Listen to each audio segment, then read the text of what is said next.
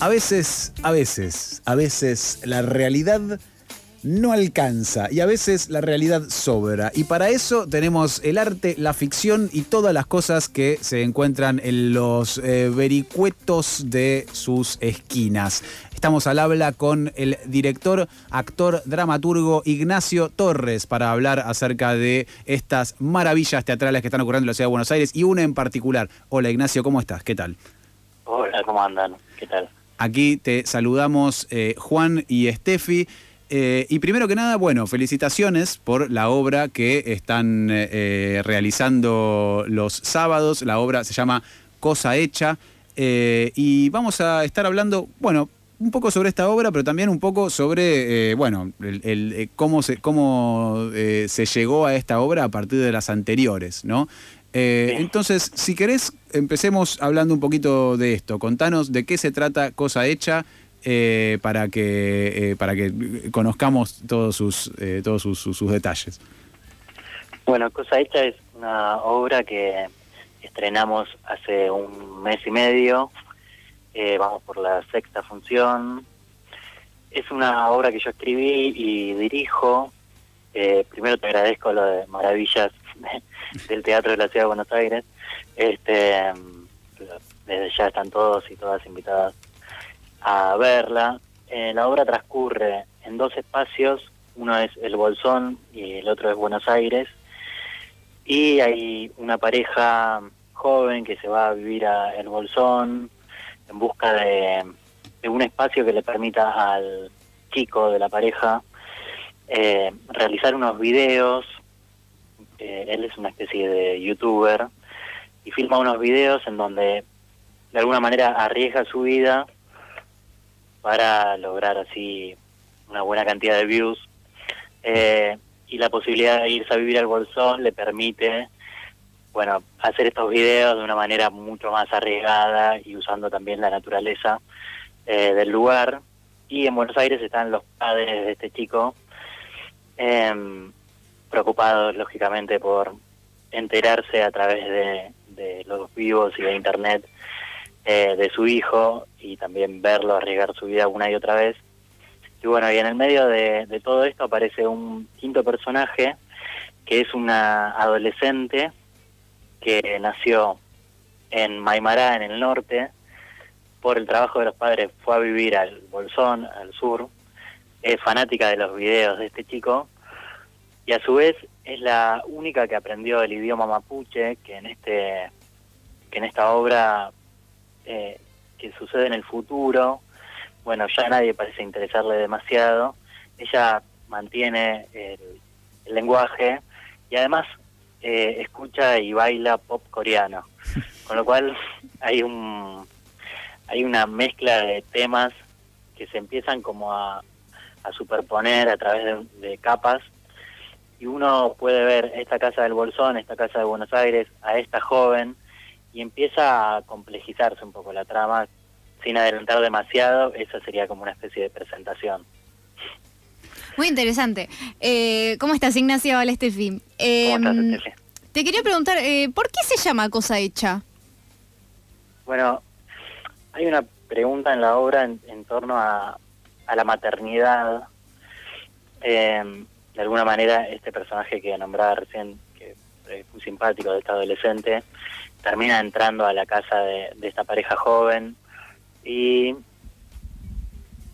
sucede algo así como una especie de adopción hacia alguien que en definitiva tiene un tiene padres que no es que necesite que la adopten pero sí hay una pregunta en, la pareja en torno a la maternidad a adoptar hay una nueva ley de adopción eh, que permite comprar hijos a través de aplicaciones, pues la obra es como una especie de futuro no tan lejano. Y, y en eso, la, la joven de la obra, que es el personaje que interpreta María Canale, descubre que hay un árbol de cerezas en esta casa que ellos alquilan en el Bolsón, y empieza a encariñarse con el árbol, con las cerezas, a cuidarlos, a no dormir, pensando cómo estarán las cerezas, a, cosecharlas. Em, como el jardín de los cerezos, ¿no? Como el jardín los cerezos, algo así.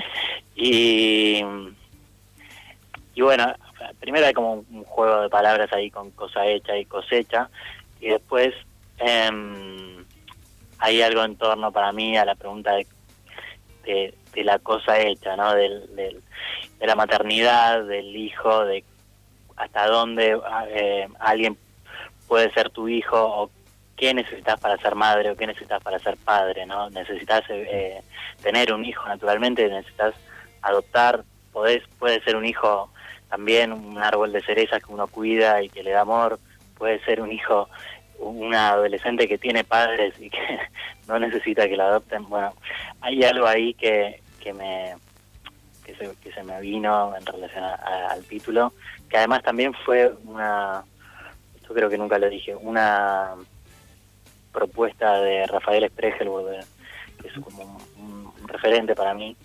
y, en su momento yo había supervisado con él en un taller la, la obra, y, y él ahí tiró alguna posibilidad como esta y terminó siendo el título.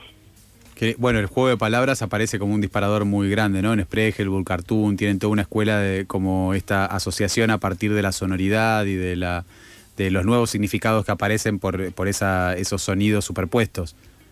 Sí, totalmente. También pensaba que, el título es, es como una primera acotación, ¿no? Es desde dónde uno va a ver la obra. Y justamente esta pregunta que hacía Steffi, ¿por qué cosa hecha? Para mí está bueno que la gente vaya con esa pregunta, como o que mismo durante la obra siga cuál es la cosa hecha eh, y no dar de antemano una acotación que responda ya de por sí por la obra, sino que justamente en este juego de complejidades haya una más, un enigma más en el título. Claro, que sugiera preguntas. Sí, y es muy eh, es interesante pensarla también en relación con la particularidad que tiene el teatro eh, frente a otras artes, en donde el producto final eh, en, el cine, por ejemplo, más allá de las, de las diferentes eh, proyecciones, la película puede ser reinterpretada muchas veces, pero se hace una sola vez. Una vez que está hecha, está hecha. Mientras que la obra de teatro va a ser hecha solo en la medida, solo durante su, su hechura. Totalmente, sí, sí, hay algo de lo, efímero del teatro que, que es lo que lo vuelve tan hermoso y, tan apasionante. Y también, sí, posiblemente la cosa hecha sea una distinta cada, cada sábado. Este, o pasen cosas distintas, seguro. Viene pasando así, los actores es un elenco muy, muy bueno y, y hay, hay una cuestión de sorpresa constante, digo. Hay gente que, que ha vuelto a verla y, y vamos pocas funciones y se encuentra con novedades, digo, cuando la vuelve a ver. Sigue siendo una, una cosa, una cosa en, en acción, entonces. Eh, Algo que me parece que es muy interesante de lo que contaste acerca de la premisa de la obra es, eh, bueno, un, poco que, hemos hablado también cuando hablamos sobre otras obras y películas y, cosas que están saliendo últimamente en que parece haber un cierto retorno a la, ficción. Eh, no realista, ¿no? Al what if, en el caso de, de, la premisa de la obra, que me parece un, un qué pasaría si que de pronto permite explorar eh, otros temas que en una obra más naturalista no aparecerían, no, podrían aparecer, ¿no? O serían, serían demasiado centrales, como esto de la adopción de un adulto, al mismo tiempo con eh, el riesgo como espectáculo, eh, con la, con bueno, premisas que tienen que ver con, con, la política en ese momento, ¿no? los lugares donde transcurre y eso, todas esas cosas que aparecen como, como temas en escena no podrían aparecer una obra naturalista, pero está permitido en la medida en la que está presentado en un futuro, ¿no? Sí, sí, sí, sí. Hay ahí como una especie de, resguardo, de decir, bueno, hay un futuro que me, que me contiene, en el cual esto es posible. Eh, bueno, también Córdoba se independizó finalmente del resto del país, como una especie de, fantasía que, siempre está y ahora ya sucede.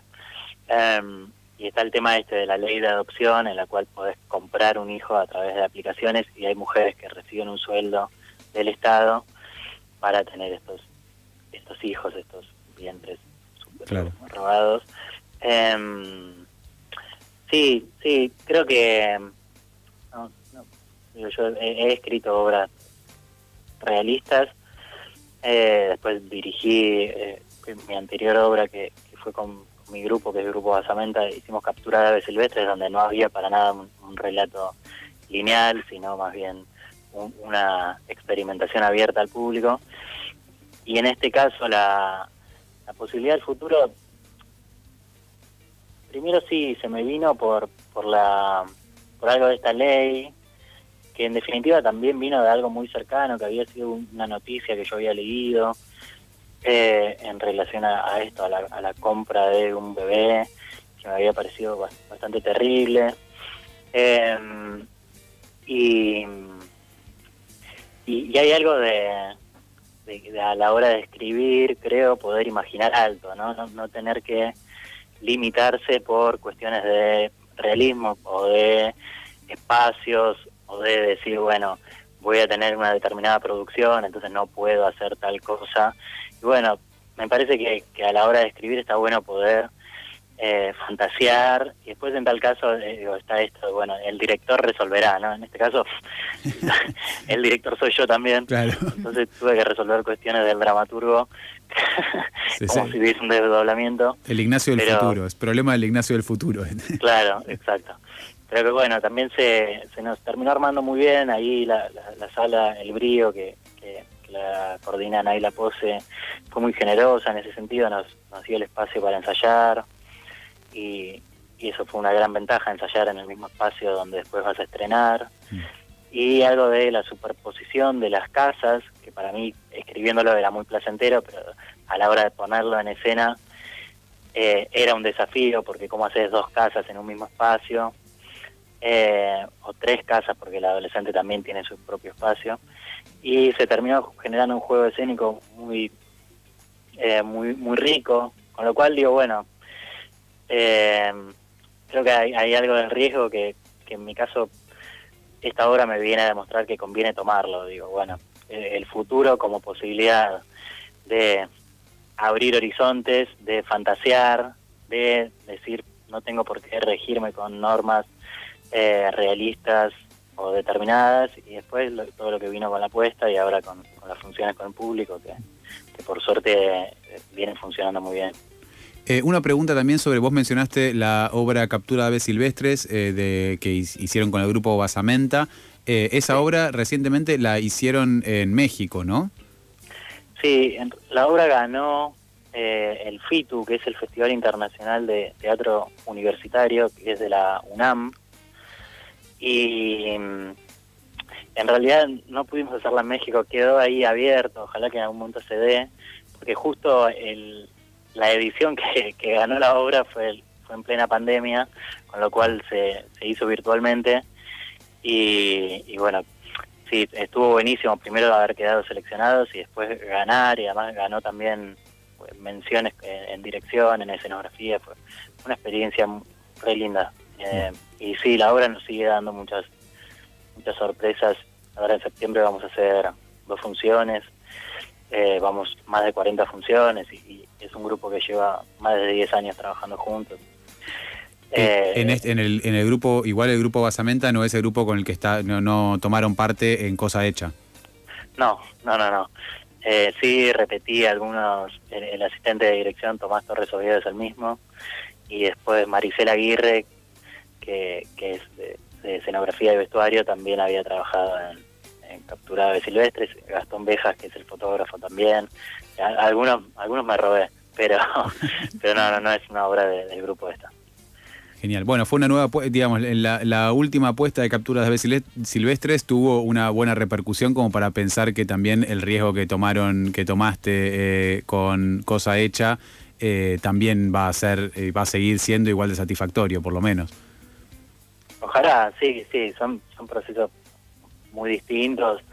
Em, en este caso, además, partimos ya de un texto escrito, con lo cual ahí ya hay un punto de partida muy distinto que, con basamenta que, que son procesos mucho más largos de, experimentación, de meternos muy en trabajo de laboratorio. Pero sí, siempre creo que yo antes decía algo de arriesgar y me parece que, que ese el experimentar, ¿no? El salirse del perímetro siempre te lleva a decir, ay, si, si voy un poco más allá y, qué pasaría si, de golpe pruebo esto. Y en este caso, yo hacía mucho no dirigía eh, un- texto mío, si bien había dirigido algunas cosas, algunos textos míos en microteatro, pero digo así, una obra larga, hacía bastantes años. Y, y fue fue muy lindo también poder llamar actores, digo, eh, actúa Francisco Bertín, María Canale, Adriana Ferrer, Marcelo Pozzi y Lourdes Varela. Eh, es un elenco, la verdad que increíble, muy, muy bueno, son actores que uno va a ver, digo, están haciendo algo y tiene que ir a verlos. Y, y haberlos llamado, que ellos se hayan eh, mostrado tan a favor de la propuesta, digo, ensayamos mucho y, y eso es como parte de- de- del desafío, digo. Bueno, Y que creo que, que en Basamenta hay algo ahí que, que ya uno está contenido, porque al, al ser un grupo, bueno, nos conocemos mucho y, y hay una red ya armada. En este caso fue llamar actores y, y, y armarla de cero y, y por suerte salió bien. Bueno, en ese sentido sería también un, un recorrido más eh, tradicional, en el sentido de que primero hiciste la dramaturgia y después se encaró la, la, eh, la puesta en escena de, esa, de ese texto. Sí. No sí, hubo sí. una, una, digamos, una, una, una formación así experimental del grupo, sino que ya estaba, la propuesta que le llevaste a los actores y a las actrices, ya estaba cerrado el texto. Sí, sí, sí, sí. Sí, siempre, digo, el texto es, es un punto de partida, ¿no? No, no Yo no sabía si iba a funcionar o no, porque no al, tenerlo escrito no es casi otra cosa que literatura, que algo que, que no tiene todavía vida y, que todavía no llegó a, la representación, que es el objetivo de todo texto teatral.